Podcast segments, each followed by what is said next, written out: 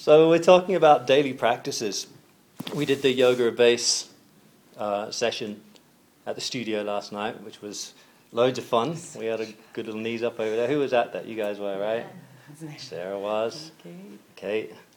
Yeah, so we do a bunch of those things around the place, and um, we get a lot of people coming who are interested in a spiritual practice of sorts, or, or leading a spiritual life, you could say, interested in the, the, the um, ideals and values associated with living a spiritual life, maybe uh, don't have anything regular going on in their lives. And we talk a lot about these peak experiences that we have with music. And in particular on the dance floor with music, we're talking about these, these um, experiences of oneness with everyone and everything around us, this beautiful presentistic sense that we have, forgetting about the past, forgetting about the future, these peak experiences that lead us to the idea, viscerally, that we could live life differently, that there's another experience to life that we could be having. And those peak experiences of music are important, but they arise in many different um, areas of life. And one of the things we're going to be sort of concerning ourselves with here is how to bring those peak experiences that we have in these different parts of our lives into our daily life, and how could we support our life and our practice so that those experiences start happening when we're not on the dance floor or we're not in these other places where these experiences happen. You know, for me, uh, most regularly it comes through music. And, you know, these days I wish I could get on the dance floor more often. Most of the time I'm on the other side of the decks kind of thing. But, um, but definitely dancing, just, you know, that, those hours of dance that bring you to that, that beautiful state. I find like the, the things like Wanderlust Festival for me are a bit of a like you get this big hit of being in a place with all these like minded people and all the energy and the sweat and the prana flying around. Um, and it, it sort of feels different in a way, the feeling of coming together in those big yoga classes at a festival. And I notice that people have those things of like, not wanting to go home at the end. Like we sat with a whole table of people who were like, I don't want the festival to end at the end of Wanderlust last year, and like you know, almost like clinging a little bit to like that feeling that happened. Yeah, I mean that's a, the, that's exactly the the um, part of what we're talking about. The idea of how to take it out of that that experience, um, that peak experience, and into the rest of our lives. So, what about you, Dharma heads? You know, what's it like when your heart teacher comes to town? right? That's a peak experience, isn't it? You know, when you're in that pranic surround of your heart teacher and they turn up and they're teaching, you know, three times, four times over a course of a week when you barely get to see them if you're a student of someone like Lama Marut who's just all around the world the whole time. Being in that kind of aura as well is a peak experience too. But then our challenge is how to how to take that peak experience, that that that um, that view that these peak experiences give us, right? This idea that we could have a more connected reality, a less conflicted reality, a more yogified reality, right? This union of us and everyone around us, mm, a more presentistic way of living. You know, part of these visceral experiences is this idea of just being in the present perfectly without worrying about the past or future. It's a beautiful state to be in a mountain biking, right? When you're screaming down one of those hills on a mountain bike, you want to be in the present, right? You don't want to be thinking about anything else. Um, and you, the music experience does the same thing. The common thread here, what's the common thread between all these experiences that we're talking about? Present moment. They're in the present moment. No storyline. No storyline. They're not every moment, like they're connected to a specific activity, like that maybe you start to connect them with, I have this feeling when I do this thing. Yeah, you could say another common thread to them is that they're all relying on something else outside of ourselves to be able to reach this state. So, one of the things we want to talk about is how to engender that state from within. So, we're not relying on these outer circumstances. We all come into this world with certain causes, you could say, in place, right? Certain types of bodies, certain types of minds. Mm, we lean towards certain types of activities. We have different ways of getting joy, you know, out of those activities and even the fact of whether we can or can't get joy out of certain activities, right? But it's how we train our mind that will allow us to transcend those and to recreate these peak experiences in all areas of our lives. Mm. So with the Dharma world, you know, you know that thing of like being around your teacher with a beautiful sangha all the time, and you get this kind of pranic high from it, which is very sweet. But sometimes, and I know I did for a long time, was running around going, I just got to get more Dharma. I got to get more teachings. I got to be in front of my teacher more often. That's what, and for a while, it is what makes it work, actually.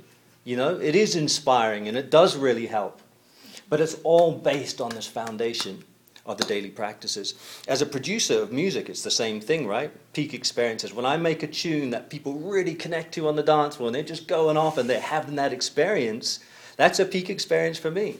But I've learned the hard way. That's based on endless hours of reading manuals and going over the same drum loop for hours and hours and hours at a time until that tune sounds just right and it's going to hit the sound system in just that way and the bass is just going to whomp on that system just the right way. And that's the daily practice in the studio every day. And sometimes it's not that much fun, actually. Hmm. You know, people see you as a DJ and producer pretty much just when you're on the decks. And it's that hour and a half that people imagine, wow, the rest of their life must be kind of like that as well. You know? Yeah. It ain't. There's nothing like that, actually. you know, and as a meditator, it's the same thing. First time I ever meditated, um, I went to. Uh, a teacher from an Indian yoga lineage in London, and he gave us the basic lowdown on it.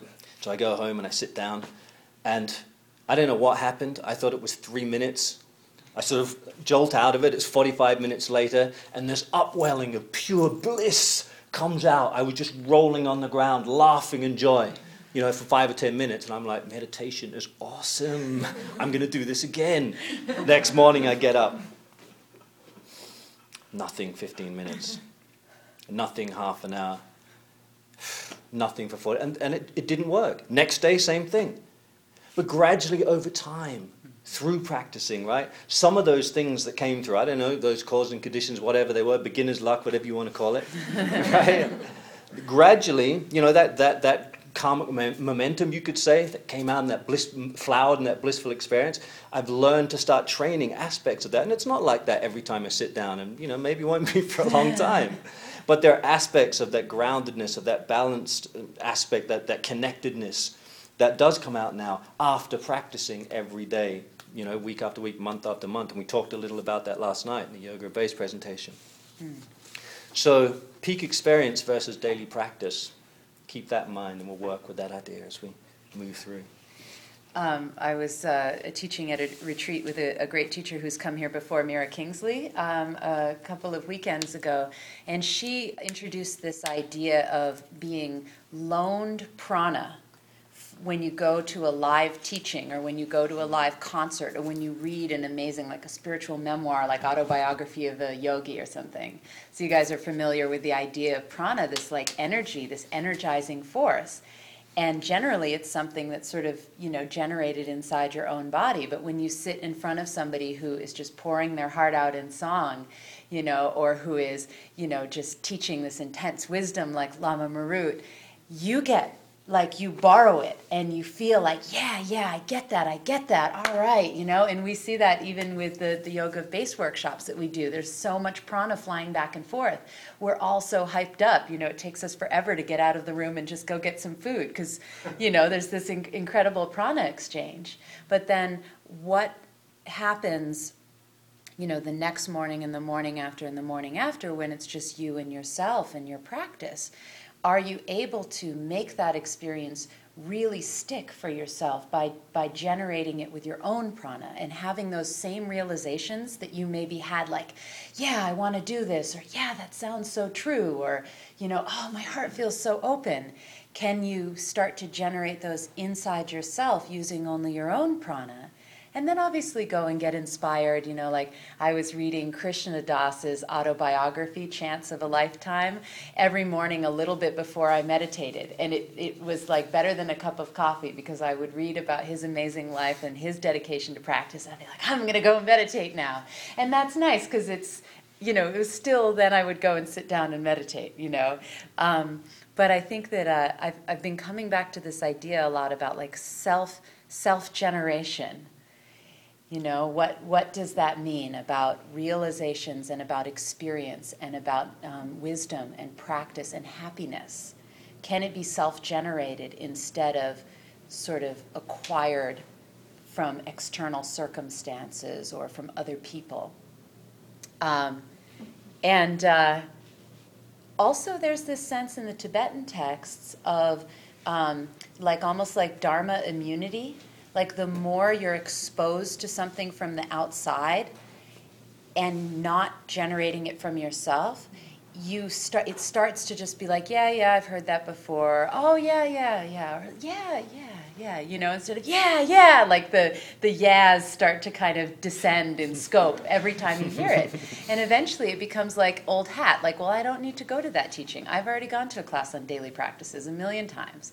You know, but when you are actually um, taking the information and then creating it as a as a revelation kind of inside yourself based on your own experience and not something that someone else told you. Then it sticks and it can go really deep. Um, so again this difference between peak and practice. In terms of our festival community and our music community and, and also with the dharma community you know there's this sense of these big get-togethers as being like a ceremony, like a ritual, like an initiation. And actually, in the music festival community, we actually create all these ceremonies opening ceremonies, closing ceremonies, full moon ceremonies. And they're beautiful. But traditionally, the idea of a ritual or like a rite of passage is that afterwards you're different. And then you keep living your life as a different person you're not just different for that moment where you're riding on the energy of the ritual. And then you're like okay now back to my everyday life. And three months from now i have a ticket to another festival. And then we can have another ritual and i'll have that you know like so to think about using these experiences as gateways to real ongoing transformation and growth rather than just for the feeling that they create at that particular moment we see so many at the, at the festival, these beautiful altars, don't we, that people set up. I mean, the, these kind of West Coast festivals anyway, just beautiful, ornate altars, sometimes 15, 20 feet across, with all sorts of wonderful things out of temples from around the world. And, you know, we all have that desire to reach these places, and, and, and it represents that desire to reach these states mm-hmm. and what's going on at the festival, these experiences that people are having. But we have to take it further than that. And then when you are self creating, then you can go into these spaces and really give to the community. So there can become this consumer kind of aspect, I think, with some of those festivals, especially when you feel like you know, well, it's not Burning Man, it's a commercial festival, and I've plunked down my ticket price. Or it's not a by donation Dharma teaching retreat, it's Wanderlust, and I paid my money, and I'm going to get my money's worth in my experience. And there becomes this sort of one way. Whereas um, some of these um, the ways that things are created in communities, and one of the reasons that I love the by donation aspect of a lot of things in our lineage is it really challenges people to say, well, what are you bringing? Are you bringing money? Are you bringing time? Are you bringing teachings? Are you vacuuming the floor afterwards? What, what are you sharing of your own practice? And one of the things that's so beautiful about the Burning Man ethos is that everybody is a contributor hmm. and a participant.